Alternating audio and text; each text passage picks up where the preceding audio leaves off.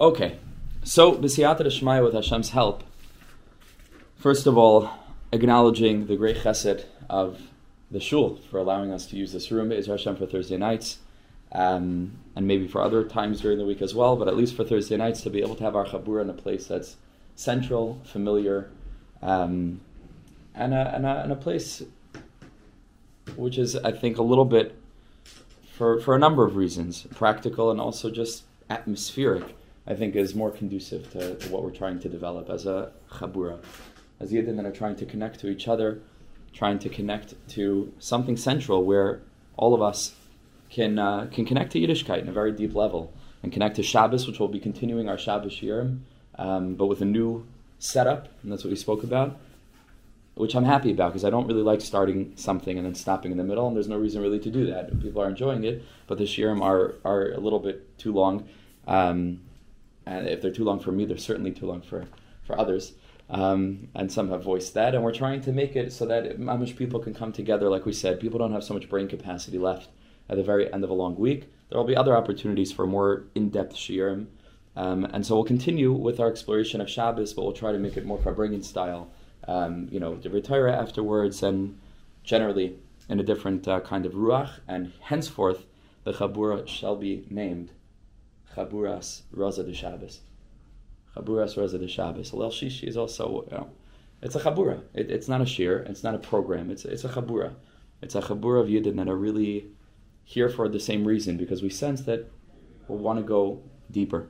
We want to go deeper. So, with all of this in mind, B'siyata Shmaya, tonight we're going to focus on Lag BaOmer. It's also Pesach Sheni. Maybe we'll get to mention that as well. And we're going to jump in. Hey, David, great to see you. Thanks for coming. We're going to jump into this teaching, and we'll see how far we get. There's no, no, no pressure to finish all of it. Every word is gold. From Rabbi Yaakov Meir Shachter Shlita. Rabbi Yaakov Meir being uh, one of the Gedolei Breslov for the last couple of decades in Eretz Yisrael, widely accessible, not just to Breslov Hasidim, but known uh, throughout Am Yisrael as a tzaddik, as a mekubal, um, as a kaddish. And I feel particularly connected to Rabbi Yaakov Meir because there's a family uh, connection. My father is very, very close with Yaakov Meir and had been since he was a bacher, and so we have a very strong kesher. But beyond that, I did not go one Lag BaOmer as a bacher in Eretz Yisrael without going to Yaakov Meir for Lag BaOmer. That was my place. I would go to Meron also when I could, but the main thing was like even if hey, even if it was like between the two, I, I, I would I would go to Rav Yaakov Meir, um, and his Lag BaOmer is mamish something else, something else. So this sefer, of which these pages are are, are, are, are photocopies of, um, is a small kuntris. It's not like an official hardcover sefer. It's a small soft cover kuntris of his, which is a collection of his teachings that he gives over at those Lag BaOmer events year after year, and each one is a separate mimer. So we're jumping in in the middle of a mimer because he speaks for a very long time, and we're going to try to get through it. It's easier reading our stories. It's a little bit lighter, and it's uh, it's just sweet. It's it's absolutely sweet and beautiful. Uh, the pages should have been stapled the other way, but it's it's it's okay. We'll figure that out together. So, with Hashem's help, let's begin. First, Rabbi Yaakov Meir talks about a very fundamental teaching from the Tzaddik Rabbi Nachman, who begins his Sefer Likutei Moharan even before he actually starts the Sefer, which starts here. Right, this is Torah Aleph. This is where the Sefer starts. So before the Sefer starts, there's a little paragraph on the bottom that's called the Hashmata Torah. It's the Torah that is like uh, it's an appendix, but it doesn't come in the back. It comes right in the beginning. It's not part of the Sefer, but it's the foundation, literally, that the whole Sefer is built on. Right, literally.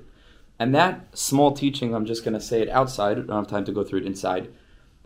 Rabbi Nachman says that the Gemara in Shabbos tells us that the Sanhedrin was going from place to place. They were in Galus, and they ended up in a place called Kerem B'Yavneh. Kerem B'Yavneh different opinions why it's called Kerem B'Yavneh, but Al Kalpanim, they, sat around in certain rows like a vineyard. They came to the conclusion through Ruach HaKodesh that unanimously, this is 70 Ga'oinim Gedolim you can't imagine. With Ruach HaKodesh, they said unequivocally the Torah is going to be forgotten from Klal Yisrael. Asida Torah shetishtachach Yisrael. Rabbi Shimon Bar Yochai stood up, the 71st, and he told them, no, the Torah will not be forgotten from Am Yisrael. And he quoted a pasuk to back himself up. The pasuk says in Devarim, "Ki loy si shakach mi pizare." It will not be forgotten from his descendants, right? From the descendants of Am Yisrael. The Torah will not be forgotten. So Rabbi Nachman reveals a very deep secret which was hidden in plain sight, and he is the first. This is an original chiddush, which is phenomenal. That in thousands of years of Jewish scholarship, we needed to wait until 280 or so years ago for Rabbi Nachman to, to, to find this remez is, is shocking because it's it's right there. Says the Rebbe, well, look at the Seifet Tevis of those words that Reb Shimon Bar Yochai used to back his claim up that the Torah would never be forgotten, mizaroi, from which on a literal level means the generations of Am Yisrael till the end of time. He says the pasuk is ki loy si shakach mi pizare. The Sofi Tevos, the last letters of these words spell it's, it's a yud, it's an aleph, it's a ches, it's another yud, and a vav spell yochai. Mamish. In that pasuk is encoded the, the father of this Tana, Rabbi Shimon Bar Yochai, and a reference to Zare, right? a reference to Yochai's children, who would be the one thousands of years later to go ahead and to use this very pasuk as a proof text that the Torah wouldn't be forgotten. It's a, it's a pellet. It's it's you see the way that the Torah encodes everything before it happens in such a dramatic way. That's Rabbi Nachman's teaching. So here he is is making reference to that teaching. He assumes that we know it, and, and we do. Says Rabbi Havana ayin ma'at b'dvar. Let's take a look at that Gemara there. Rabbeinu Chazal the Gemara in Shabbos kuflam kuflam chesam beis Rabbi Rabbeinu lekarim. When they went to this place of Yavne and Yavne nimnis hal achas me esra galuya shagol sabem Sanhedrin. Sanhedrin was exiled to ten different places, ten different stops, and this was one of them. He says this is mamish like the place where the Sanhedrin sat in the Beis Hamikdash. Sham ha'ishashras there was the, the, the resting of the divine presence. These tzaddikim had the whole Torah open, open book on their fingertips. When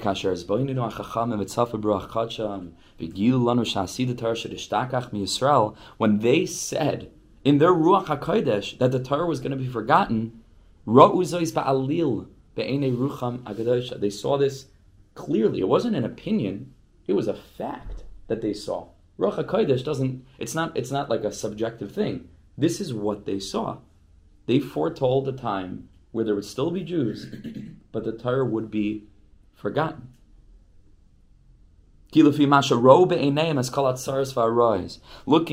through the sands of time, all of history, and what Am Yisrael would go through, all the pain and all the suffering and all the persecution, Hagzeris HaChazarius, and all the terrible kinds of, suffering, Vashmad, Vashmados, Sheyavra B'nai Yisrael, and the forced conversions and the Inquisitions and, and the Holocaust and everything that we would go through, Bishnois, Bishnois Galusam in all the years of their long exile, Kamatman Nimnahu.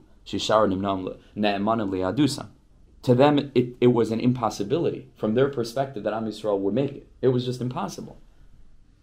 And their Ruach HaKodesh was right. It was impossible for Am Yisrael to make it. It was. It was objectively impossible. See how he develops this. Vishatar Tishar Yisrael that the Torah should remain within Am Yisrael. Biz by Nanusam, Bisa Gedusha when they, he saw this overflowing measure, shall sevel of pain, the inuyim and suffering, Shatia Menas Chalkam that they would experience, shall call Pzuras Yisrael Vinafutzaseim. Every kind, every part of Am Yisrael has suffered in some way. Isn't that interesting? There's really no part of Am Yisrael, or uh, no significant part of Am Yisrael that was totally spared any kind of indignity throughout the years of Gullus. And no matter whether you were in Ashkenaz, whether you were in Sfarad, there, there, were, there was persecution of Jews across the board. And so to them, seeing this vision, they had perfect clarity that it's just not going to happen. It's not going to work. For Eba Sefer Shevet Yehuda, he says, take a look in the Sefer Shevet Yehuda. He always quotes many different Svarim, even rare Svarim. Whose author lived close to the time of the Rishainim. Shemi Asfarim Amaskarim Le Heter Alimud Ben B'Tishabav. That's one of the Svarim that you're allowed to learn on Tishabav because it describes the travails of the Jewish people. Hamataris Hagzeris Vasevel Rav Yisrael Begalusam. Now that sefer describes what Am Yisrael are going through, what we've been through. Umanasham Lamed Vav Gzeris Neiroy Sha'avral Bnei Yisrael, and it describes 36 terrible decrees that the Jewish people experience begashmias, spiritually, physically. Anybody who sees this is shaken up. We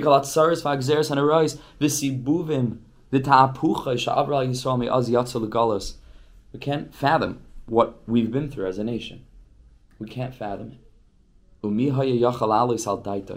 Which sane person? It's almost strange that they needed Ruach HaKodesh, but they didn't. You understand? The Ruach HaKodesh wasn't about Am Yisrael forgetting the Torah. The Ruach HaKodesh was seeing what Am Yisrael would go through. The only logical conclusion that they could draw from this is that the Torah would be forgotten because it is impossible. He says, Who? Mi shabal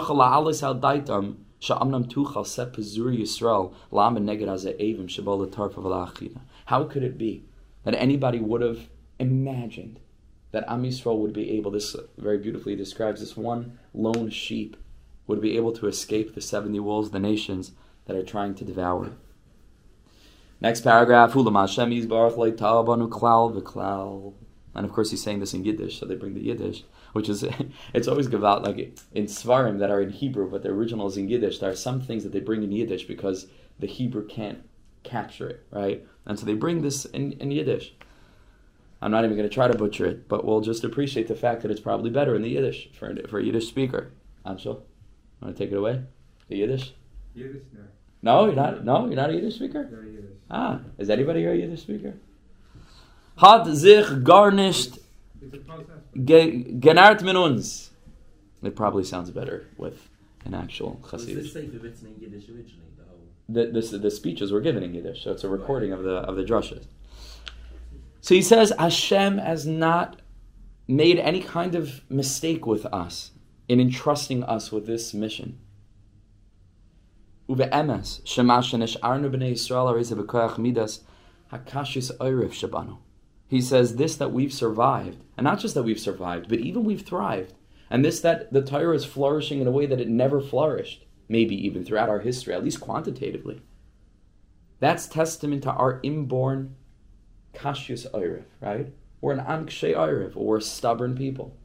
We're people that can handle things that no nation could dream of, ha- of handling, of experiencing. Our Mesiras Nefesh from the moment that we were formed, coming up to Shavuos. And indeed, we all deserve, if we're here, and if our parents and our grand and our and our and our grandparents and our great grandparents and, and, and, and the, the Jewish spirit that we contain within ourselves we are ra'ui to be called the Banim Shalmakim. How glorious it is to be here in 2023, Al Safa Geula on the threshold of redemption, still doing this and, and coming together to learn and to connect and holding on to our Amunah. We're Banim Shalmakim. We've remained faithful to Him. And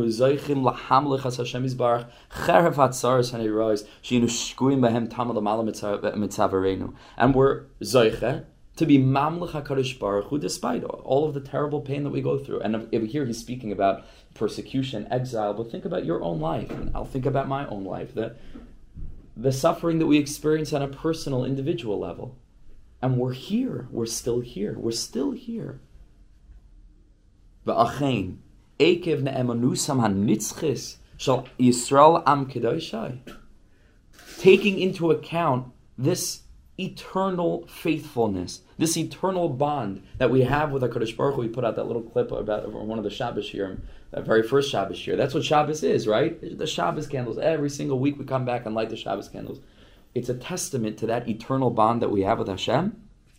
Yibatza HaKadosh Baruch Hu v'yigmar es masha ola b'machshavte lebatza lebetza be'emtzes brias brias es. So we can rest assured HaKadosh Baruch Hu, He chose correctly.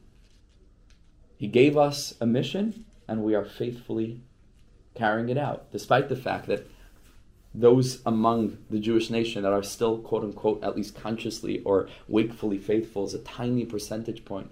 Makes no difference. After what we've been through, that's to be expected. And it's our job to do the best that we can to portray a Yiddish kind of health and of, and of, and of shining glory and balance so that we can bring people closer. and, and, and so that they can find a path that will infuse their lives with meaning. But again, that is to be expected, right? That's the Ruach HaKodesh. That's 70, member, and that's really a rabbim, right? 70 to, to 1. They, they saw that this is, the, yes, like, this is what is obviously the trajectory. So that means that we're mamish a chiddush. It's not a chiddush that 99.9% of Yidden are not. Tinik Shanishba, this, that, who has cheshbah, who knows, who, who knows, right? Not our place to judge. It's our place to try to be of service, right, and to help.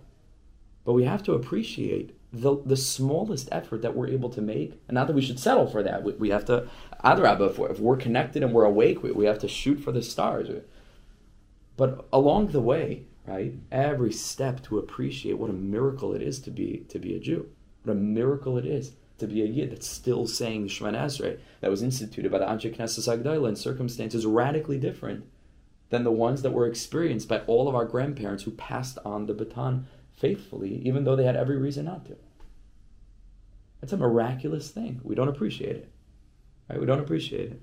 He says Hashem did not make a mistake. Eh? Kodesh Baruch Hu chose correctly. And this that HaKadosh Baruch Hu promised to Avram Avinu at the Bris Bein Absarim v'chein iskayim banu mashenis mashenis nabu hanaviyim shenizkel v'asoif that at the end we'll make it. We're going to make it in the end. We're going to turn, like the Lubavitch Rebbe used to use this Yiddish. I do know. Karavelt, used to say, right? That we have to turn over the world. We have to turn over the world, and we will. We will. La'at, la'at, we have to be patient. It's a long, patient, it's a long process. But in the end, we will merit to this description of the Navi, that a Kaddish Baruch Hu has prepared not for those that do everything perfectly, but Yase Lamachakim to those that are still in the game, to those that are still holding on to a shred of faith, despite experiencing such challenges, both physical and spiritual, and then individual, and that and that keep holding on because they know that this is the emes and it's it's something I'm willing to fight for, even though I feel pushed down a thousand times. We hold on to this yearning, we're going to make it in the end. Ubelvad, hey, thanks for coming. We have a, yeah, we have papers here. Ubelvad, here. Shenishar Lo Yizbarach Bebris Netzach We're going to hold on. We're going to hold on, and that's what we need to do, is to hold on. Now let's take a look at that medrash that we began with, which is really a Gemara, the Gemara in Shabbos, but it's an agadah; it's a story. That there was some kind of machloikis so he asks a very simple question.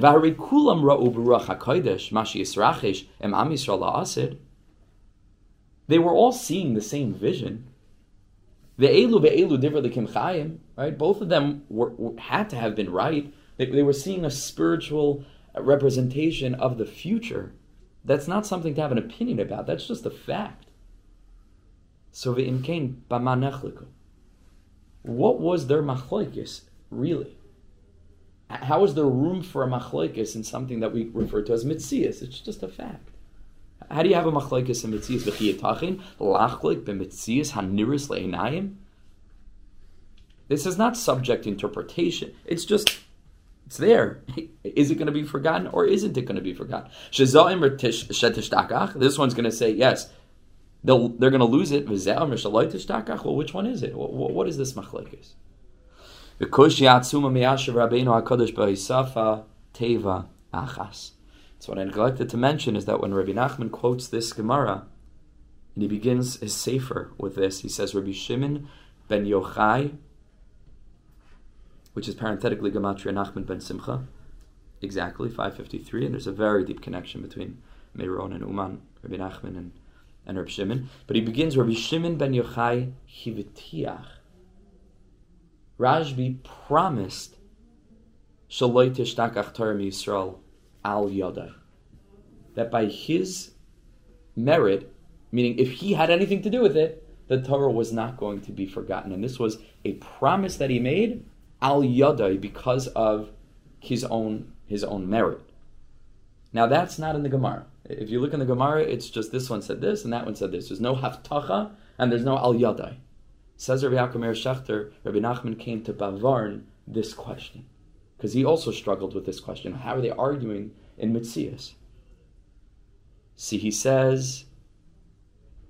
So he says, "V'kushiat suma." This tremendous question and challenge. Miyash Rabbeinu Akadosh by Safas Teva Achas. The Rebbe resolves by adding this one word, hivtiach. What does this mean, hivtiach? So he says like this. Ve'inin bezehu. Ki amnam gam gam ra hakol. He says Rabbi Shimon Bar was no less of a visionary than they were. He also saw hakol, right? He also saw this. Rashbi also saw what they were going to see. V'av gam ras tsaris Yisrael shal sida He also saw the same thing that there's going to be suffering and there's going to be challenges and travails throughout history. He saw it with the same clarity that they did. That that that it's true, the suffering would be so incredibly great that asida atar shetishtachach. Ela shehu hishtamish b'koyach atzuma.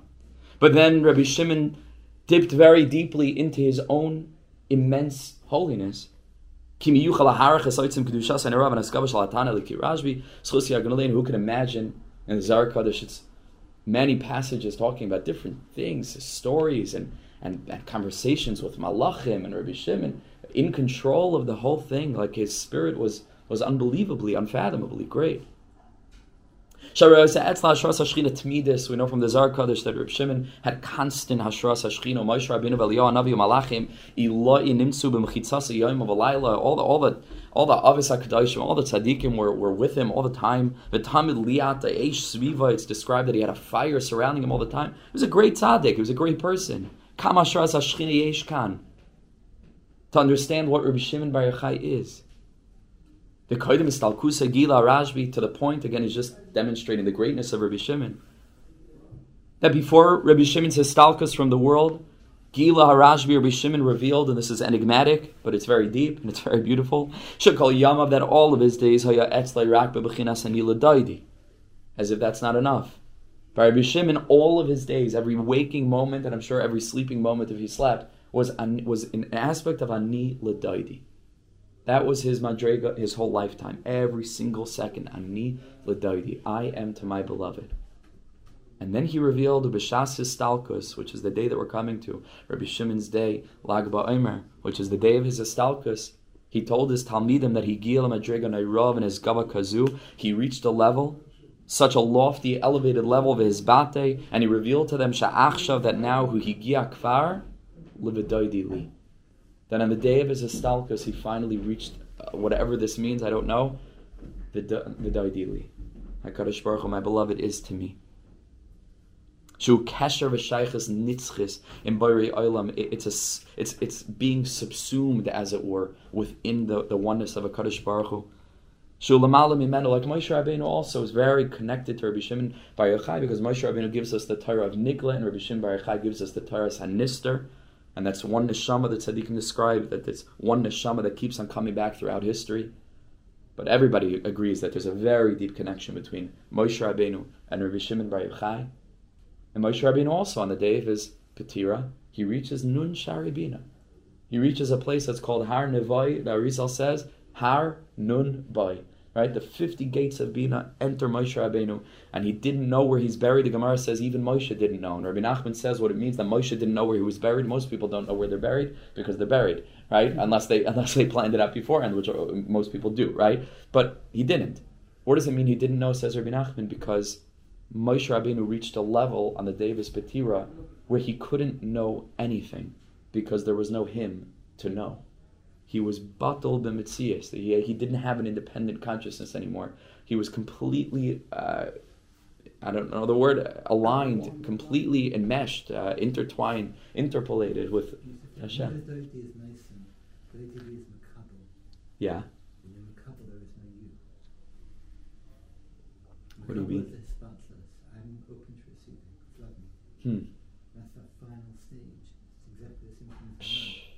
Wow. So you're saying Kolzman that Rabbi Shimon is a of Anila Daidi, there's a me, and then there's a giving. So the way I was thinking about it is that on the day of the Patira, the Vidoidi, that aspect of Vidoidi, it's not it's not ani. It's not Vidoidi le'ani. It's Vidoidi li. It's like the aleph and the nun of ani disappear.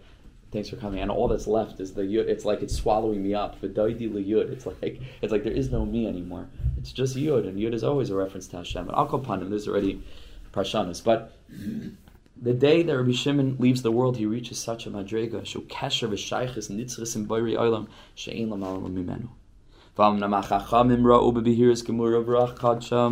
He says the Chachamim saw with Ruach Chodesh that the Torah would be forgotten. Again, that was the natural way of assessing the situation. If anybody would be privy to see at that time what Am Yisrael would go through, and they would witness Auschwitz and they would witness the Inquisition and they would see what's going on, they would come to the same conclusion. In accordance with every kind of natural estimation. Like we said, Yisrael, all the pain that we'd go through. But Rabbi Shimon dipped again into his own koyach, into his own power into his own merit, into his own zechus, and he promised, Sha'afal pi rayim. All of us see. I like you, said Reb Shimon. We all see the same thing. But the difference was is that they were seeing things without Rabbi Shimon. Rabbi Shimon was seeing things from the perspective of knowing just what he was capable of.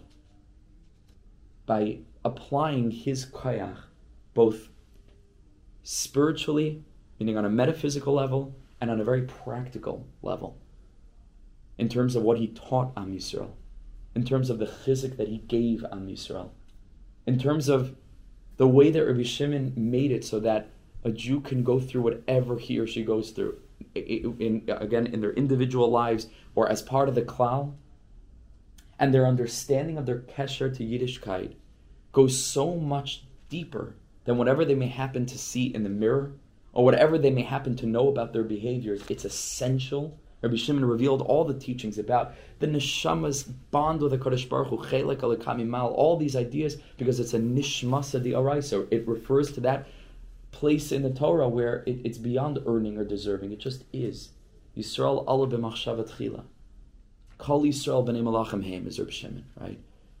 So those teachings very practically kept us going. So it's not just in his suchus, in his koyach, very practically the hashkafas that Reb Shimon introduced into Yiddishkeit by revealing the Zohar Kaddish, because at that point in history it was time for that layer of disclosure, which continued with the Arizal, which continued with the Baal Shem and the Gra Leminehem in their own Bate Medrash, which continued ultimately, at least from a Breslov perspective with Rabbi Nachman, further and further degrees of revelation of this. Because Am Yisrael, wandering further and further from Har Sinai, would need deeper and deeper infusions of light to illuminate their position in the darkness of the pit within which they were continually sinking. That's all Reb Shimon. Reb Shimon is that light. Or Mufla, Roimala. We're going to dance around a bonfire somewhere, or hopefully we'll get to Fabrik together. We have a few events going on, but Ezra Hashem the evening bass hopefully is going to be very, very beautiful. Very beautiful. I'm mamish haven't touched a guitar the whole sphere, and it's like uh, I'm itching, so it's it's extra special um, you know, that, that re, uh, reunion. Reb Shimon is, is Aish. Reb Shimon is a fire. And fire is really two things. Fire is clarity, it's light, and fire is warmth. And that's what Reb Shimon is light and warmth. Light meaning clarity into what's really going on. What's really going on, who you really are, beyond what you may struggle with or, or, or mistakes that you may have made clarity into yourself, clarity into big picture understanding of what the world is, that the world has a soul because the Torah has a soul, and HaKadosh Baruch Hu created the world with the Torah, and the Torah has a soul, so then the world has a soul. To be able to look at things with deeper eyes. This is the koyach of Reb Shimon that's kept us alive in Gullus. And so they were seeing things without the presence of Reb Shimon. But Reb Shimon Bar Yochai, and this is the Lashon, Hivtiach, B'koyach kedushasa yivtiach sha'af al pi shakulam rayim. Even though everyone sees shal pi ametzias tishtakach Torah Yisrael that the Torah is going to be forgotten, but who yimna zois? He will step in to prevent this from happening.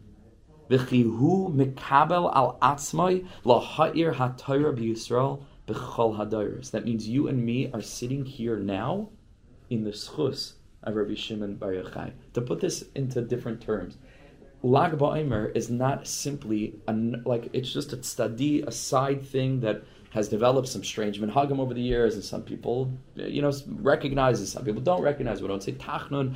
Is it his yahrzeit? Isn't it his yahrzeit? Machlekes and whatever. It's not. A, it's not a. This is not a side thing.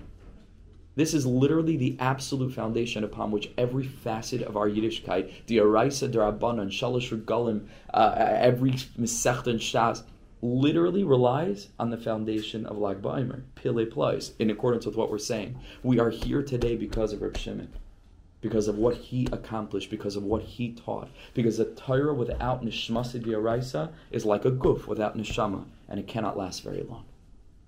The longevity of a, of a goof, which without the neshama would wither within a matter of days, is due to the presence of the neshama.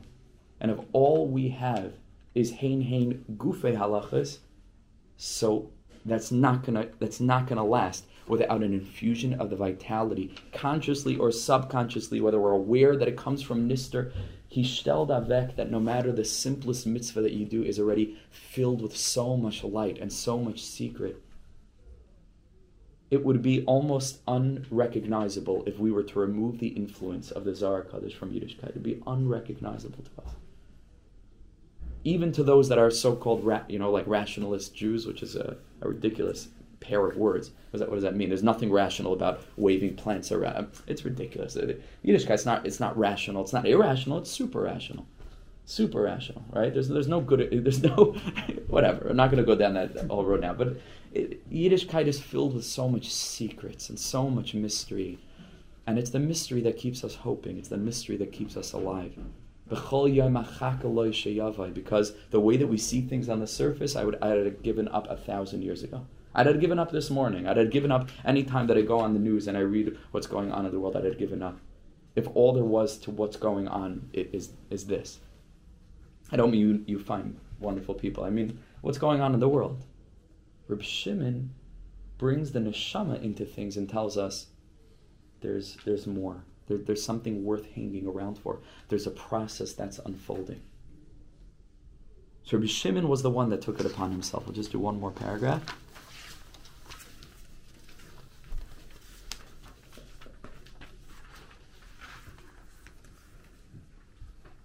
Take a look at um. It starts. It says, it says tzadi ches on the top.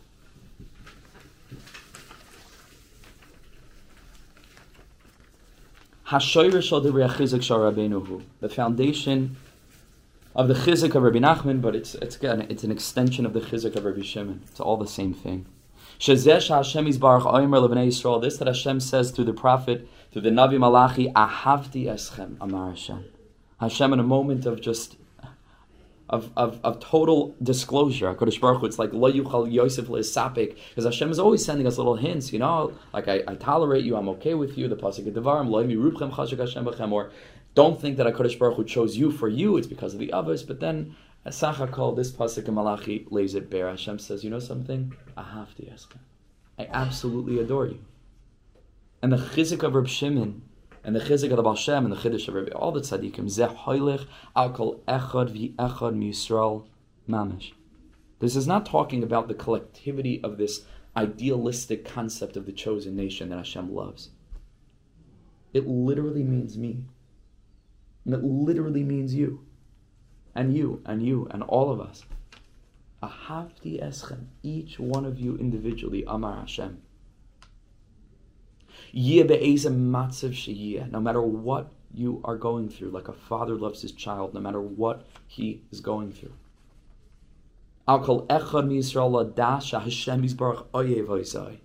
Every single Jew needs to know this. And not just in like this like cliche kind of way, like, oh, you know, Hashem loves you. In a very, very deep way, because we have to understand what Hashem is and what loves is and what you is. Otherwise it becomes a Hallmark card. Hashem loves you. Okay, so put a sticker on your on your car, you know which is still good. But to come to the definition of what it what it means, me, what it means Hashem, and what it means loves. That's something that we need to explore, something that we need to understand. What's the nature of this love? And how does that align with some of the ways that I find myself acting or, or, or, or stumbling over? Like, how, how, how, does this, how does this fit? Who am I? And who is this being, Hashem? And what's the nature of his love? But Allah ladas ki ma'oid ma'oi. Every Jew needs to know that his shirish, again in the panemius, in the in the essence of who we are, is extremely and incredibly lofty. We are the reflective embodiment of Hashem's initial thought, the creative spark that Hashem began the whole Seder Shalshos creating the world with.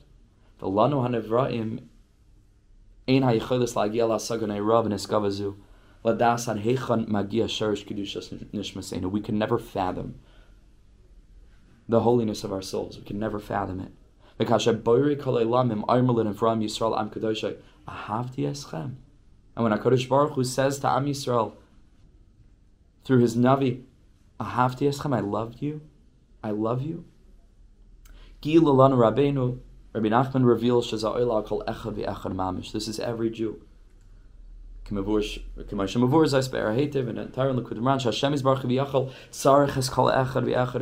needs each and every person. And he's close and he's present with every yid, even if that Jew should be found in the, low, in the lowest place. Whatever category of lowliness, maybe even all of them. I'm sure even all of them. He says that our Jews that find themselves in a very, very dark place, in a low place, in a confused place, in a frustrated place. And he says they're gonna they're gonna they're gonna give up, as so many Jews did. It was just the yahrzeit just now, the Arblana Rebbe. Anybody heard the story of the Arblana Rebbe? Very, very briefly, it's a bit of a long story, but just briefly, and I promise we'll make this year shorter, but very, very briefly, that's, that's a new sign, something I struggle with. But very briefly, there was a there was a yid called Rabbi Cheskel Taub.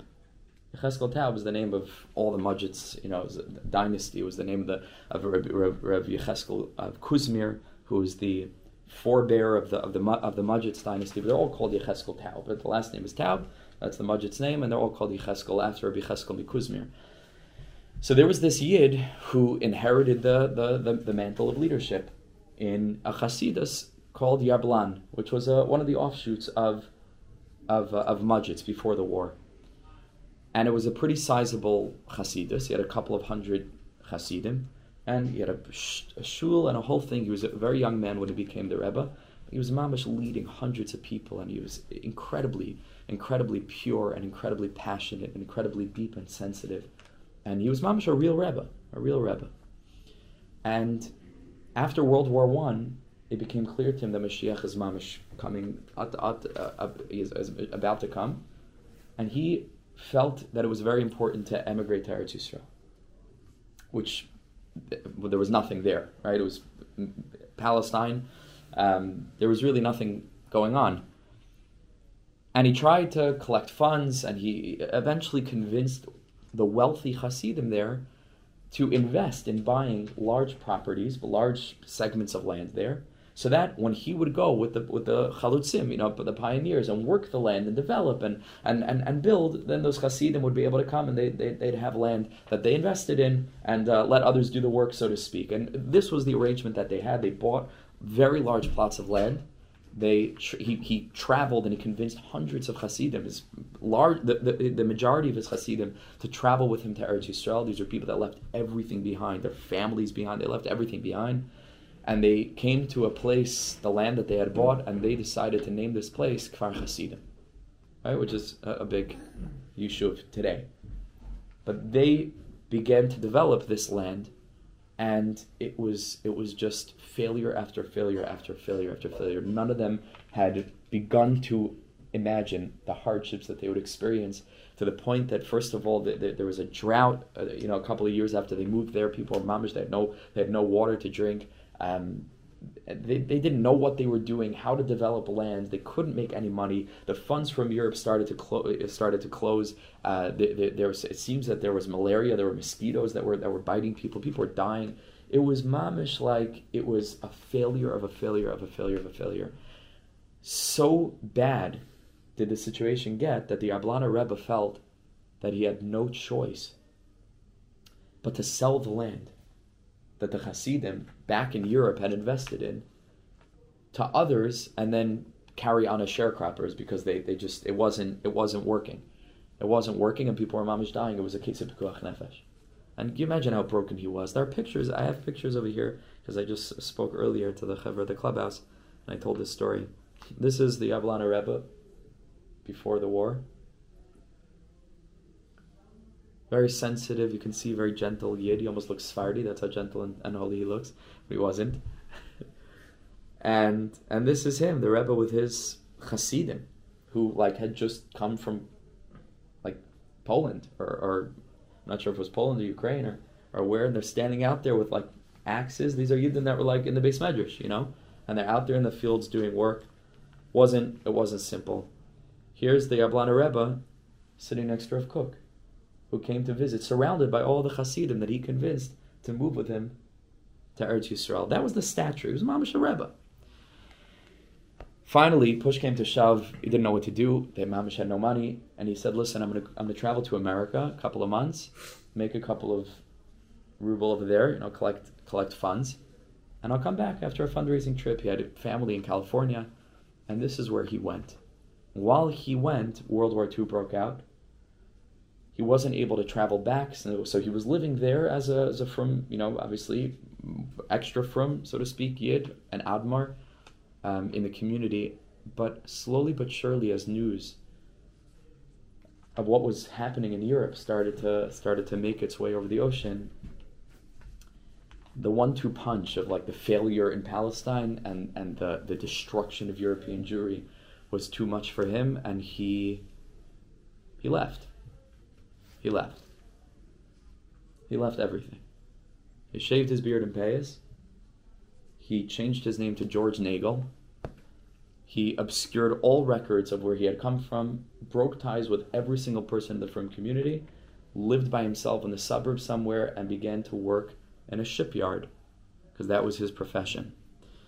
And this is how he lived for decades and decades and decades, nobody knowing anything about him, so much so, actually, parenthetically, an interesting anecdote. Once I'm telling the story, I might as well tell it right. One tiny anecdote, and I hope you forgive me. One tiny anecdote is that old habits die hard. You know, I'm just, I'm just I can't forget it. But I'm trying. I am trying. I am trying. Gosh, I am trying. I'll wrap it up. Um, one person that he had a connection with in the Hasidic community, who ha- who he made sure, literally swore that he would maintain secrecy, wasn't going to let people know of his identity. One time convinced him to join a Shalashudas. There was a big rebbe coming from somewhere, and they were doing a Shalashudas with the Hasidim, and he told him he schlepped him, kicking and screaming. He had him. He had him come, and he sat there around the table looking completely out of place. And he was sitting next to his friend, and across the table was sitting one of the Hasidim from the from the place. Listen to this. So this is all recorded. You can look it up. In the middle of the Shalosh his friend is telling over this story. He hears the Chassid sitting across from the Yablana Reb, George Nagel, telling his friend, "This is called the Shalosh He says, "Ah, I remember back in Europe when I sat by the Yablana Rebbe. Ah, that was a Shalosh That was it. Can you imagine? And across from him on the table is sitting, is sitting the Yablana Rebbe. Pile plies. He actually started to make the news because at the age of 78, he decided when his, his uh, shipping, whatever company fell apart, he decided to go to school.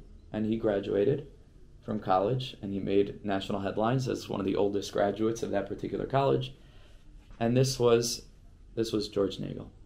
At the very end of his life, someone contacted him and told him, listen, take a trip to Eretz Yisrael. Come back to your, your place. the people are completely oblivious as to who you are, what what's happened to you. It was back in the days, you know, there was nothing. He just disappeared. Mom just disappeared. Somehow they convinced him to come for a trip. And he came. He came and he visited. And along this visit, I'm just going to read you a couple of lines here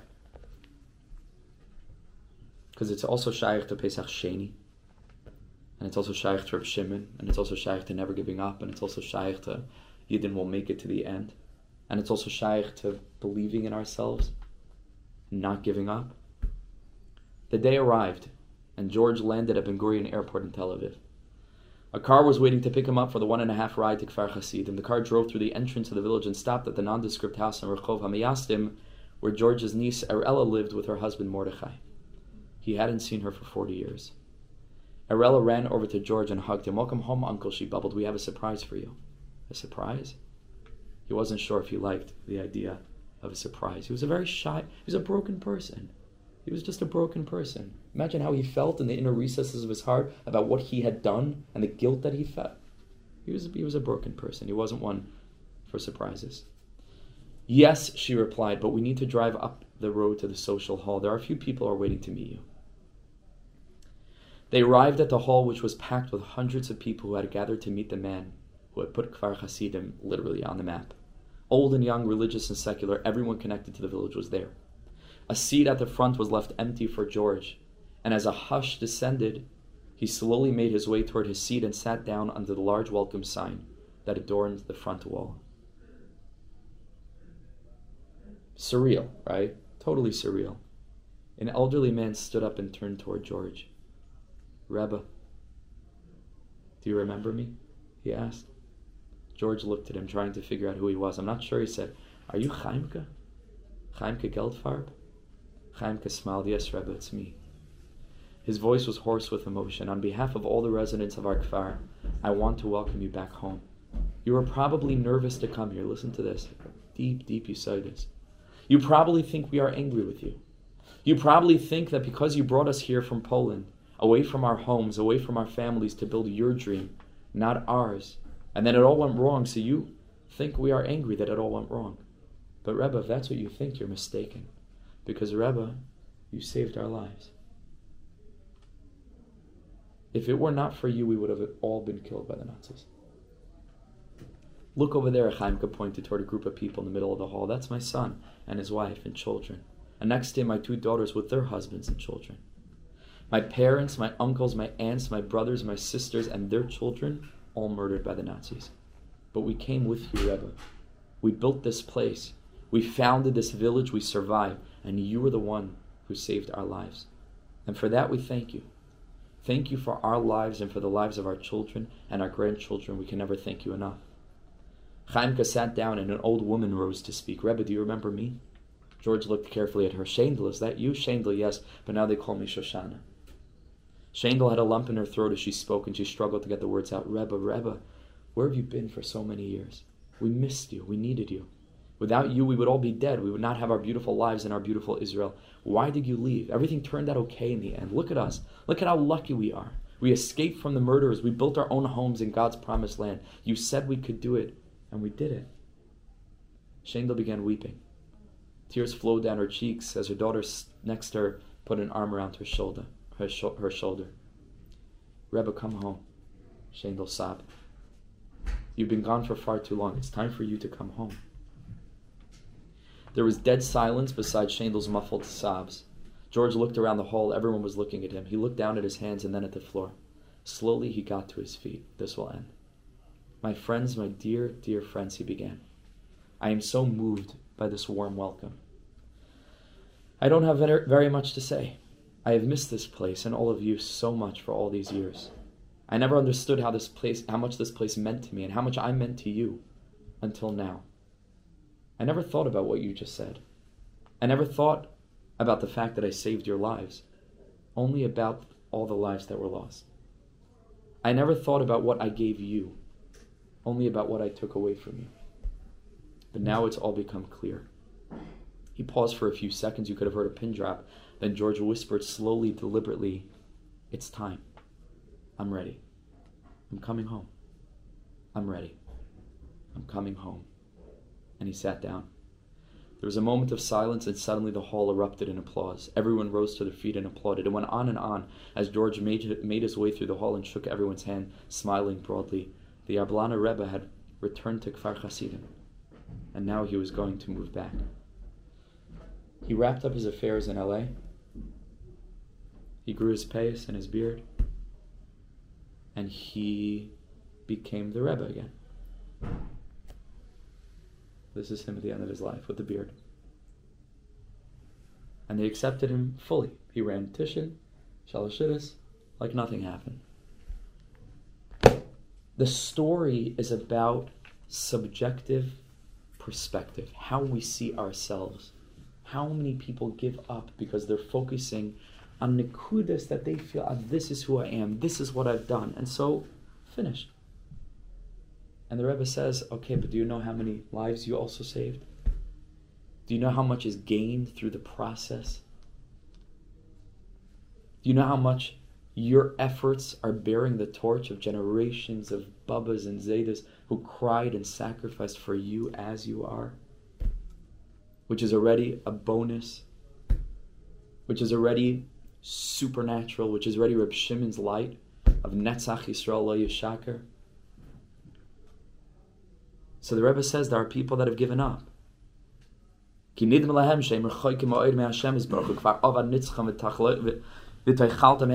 no hope for them. Sadik, and this is a reference to Reb Shimon, that tzaddik needs to have the power to awaken them. Never, ever, ever to give up. No matter what you've done and no matter what you're experiencing. Ein Shem Yish Ba'ilam Klal, Klal, Laharis Lem to show to them, Laha'ir Be'em, Reb Shimon's light, Ki Adayin Hashem Imam, Ve'etzlam, Ve'karav Lahem, Va'afilu B'Seicha Aretz Mamish. Hashem is close to you, near you, next to you, even when you're buried six feet under. HaKadosh Baruch Hu kiviyachot tzarech Haisanu Hashem, so to speak, needs us as called echad v'echad meitanu v'aleinu hu aimer, and about each and every one of us, he said, Ahavti Eschem Amar Hashem. This is Lag BaOmer, Chevra. You come to Lag BaOmer, it's a day where the pneumius of Torah is shining, the pneumius of nature is shining, but most importantly, and this is why you see that everyone comes to Miron, what is it that calls them? I don't know. But whatever it is that's calling them is not calling their appearance, it's not calling their communal affiliation, it's not calling what shul they happen to daven in or how they happen to spend their time or where in Europe their family is from. It's not calling the fact that they're either Sephardi or Ashkenazi. It's not calling the fact that they either wear a velvet yarmulke or a, or a kippah surga. It's calling them. It's calling the libi air that abides beyond the facade of Ani Yishena. That's Lag BaOmer. That's Lag BaOmer. And so I bless us to be able to, and, and we are, to connect to the Aura of Reb Shimon, to be Reb Shimon people. To literally develop eyes that just, they don't, it doesn't see anything chitzayni. It's just, it's loyala ala das, it's leiba b'cheshbon. It doesn't, that's not, that's not what we're in this for. It's the, the small-minded externalities of what it means to be an Orthodox Jew in 20, no, Netzach Yisrael, that we're connected to Tyrus Emes. It's beyond all of this. Never, ever, ever to become confused as to who we are and how close or how far from Hashem we may feel. Lead the air. Should be to connect to this on Lag BaOmer. Should be to all the hashpais of Lag BaOmer. It's a big day. And Pesach Sheni tonight, tomorrow, we should try to eat some matzah. And, uh, to remember that it's, it's never too late for, for a Pesach Sheni like the Heilige Yablana Rebbe, which, by the way, I didn't have a picture of it, but if you if you go to the place where he's buried in Kfar Chabad and you look at the gravestone, which I saw a picture of, I was never there, you would think that, that it's mamish a gravestone of uh, of an Admar. There's no mention. mamish, the whole thing, Admar, this and that, all the titles, Echet Sadik and the whole thing, because B'makim Shabali Tshuva Imdim, gemurim ein lamed. But what's so beautiful about it is because he didn't leave because he didn't believe. He didn't leave. He left because his feeling of shame and guilt was so overwhelming that he couldn't permit himself. He, he, he thought that he no longer deserved it. And he discovered that There's no such thing. L'chaim, l'chaim. L'chaim. Thank you very, very much. It popped into my head to say the story. I'm, I'm happy I did, even though uh, ended up being an hour anyway. L'chaim.